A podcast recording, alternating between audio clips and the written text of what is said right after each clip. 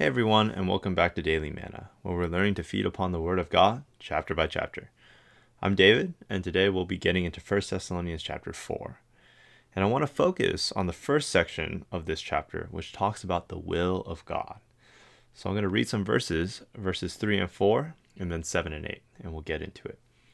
For this is the will of God, your sanctification, that you abstain from fornication that each one of you know how to possess his own vessel in sanctification and honor. Then verse 7 and 8. For God has not called us for uncleanness, but in sanctification. Consequently, he who rejects rejects not man, but God, who also gives his Holy Spirit to you. Wow, these are awesome verses. The will of God is a big question for every Christian, all Christians. We all wonder, what is the will of God? What does God want? Well, here Paul gives us a very simple answer. He says the will of God is our sanctification. And so now the question becomes well, what is sanctification? What does that mean? Well, simply put, sanctification is the process or the means by which a person or a thing becomes holy. In this case, it's referring to us, the believers. Then the new question becomes well, what does it mean to be holy? What is holiness?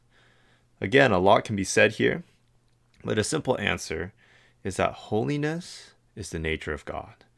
Holiness is being distinct, separate from everything that is common. And so God is holy. God actually is the only thing in this universe that is completely distinct, unique from everything else. He is holiness itself. And so when we come to this matter of sanctification, we wonder, well, how is God sanctifying me? How am I being made holy? Well, that's why we need verse 8. Verse 8 says, Consequently, he who rejects, rejects not man, but God, who also gives his Holy Spirit to you. Where is holiness? It's in the Spirit. Wow. And here, Paul's saying that when you reject this will of God, sanctification, a lot of times it comes through people someone will come to you to preach the gospel if you're not saved, or even when you're a believer, someone might come to you and say, Hey, let's go to Bible study, or Hey, let's read the word together. Hey, let's pray, let's sing a song. And in that case, sometimes we may reject them. We say, Oh, I'm too busy, or Oh, I don't want to, whatever it might be. And actually, in that instance, we're rejecting not that person, but we're rejecting the will of God. And so in all those activities, reading the Bible, going to meetings, singing songs, actually the goal of God is to sanctify you by giving the Holy Spirit to you. Actually, the only way we can become more holy is by getting more of the Spirit. And so there's this awesome imagery in the same section here in verse 4 that talks about us being vessels. Now, we've definitely covered this before in Daily Manna, it's a common thought. And a very important thought is that we are vessels.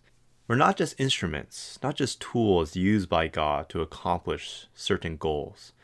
No, we're vessels. And what do vessels need? They need to contain and be filled with something. And so, human beings, we're very unique. Actually, our holiness or what we are depends on what we are filled with. And right now, the problem is that we're not filled with holy things we're filled with a lot of common things. All the things of this world, obviously also sin and evil things, all these things work against our sanctification, stand against the will of God. And so, what God wants to do is He wants to empty us of all the common things, of all the sinful things, of everything that is not the Holy Spirit. And He wants to come in and give Himself to us. This is the will of God. There's a popular phrase that I've heard before that I like a lot. It says, God's will is to fill. Oh, I love that. It's so simple. God's will is to fill. What God wants is to fill you with the Spirit. Actually, the more the Lord can fill you with the Spirit in all aspects of who you are the way you think, the way you feel, the way you make decisions all these matters if he can fill all those corners of who you are with the Spirit, actually sanctification is happening. You are being made holy. as the Spirit fills you. And I just want to end with this last thought about calling. Verse 7 says, God has not called us for uncleanness, but in sanctification. Have you ever considered that the reason why God called you is because He wants to sanctify you? He wants to fill you with the Holy Spirit. Actually, that is the purpose of God's calling. God's will is to fill, and so He comes and He calls us not just at the beginning of our Christian life, but actually every day, God is calling some who would come to Him, open their vessel to Him, and allow Him to fill them.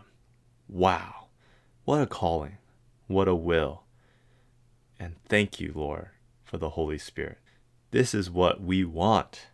I want more of the Spirit today, and I hope you do too as we go about our day, we might come upon situations that make us think a certain way or feel a certain way, or we want to go down a certain path.